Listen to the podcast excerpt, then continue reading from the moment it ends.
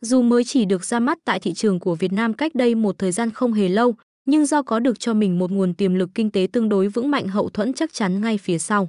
Cho nên FA88 Club đã nhanh chóng trở lên nổi tiếng trên toàn khu vực châu Á bởi có được sự đầu tư hết sức kỹ lưỡng đến từ mọi mặt của nhà phát hành.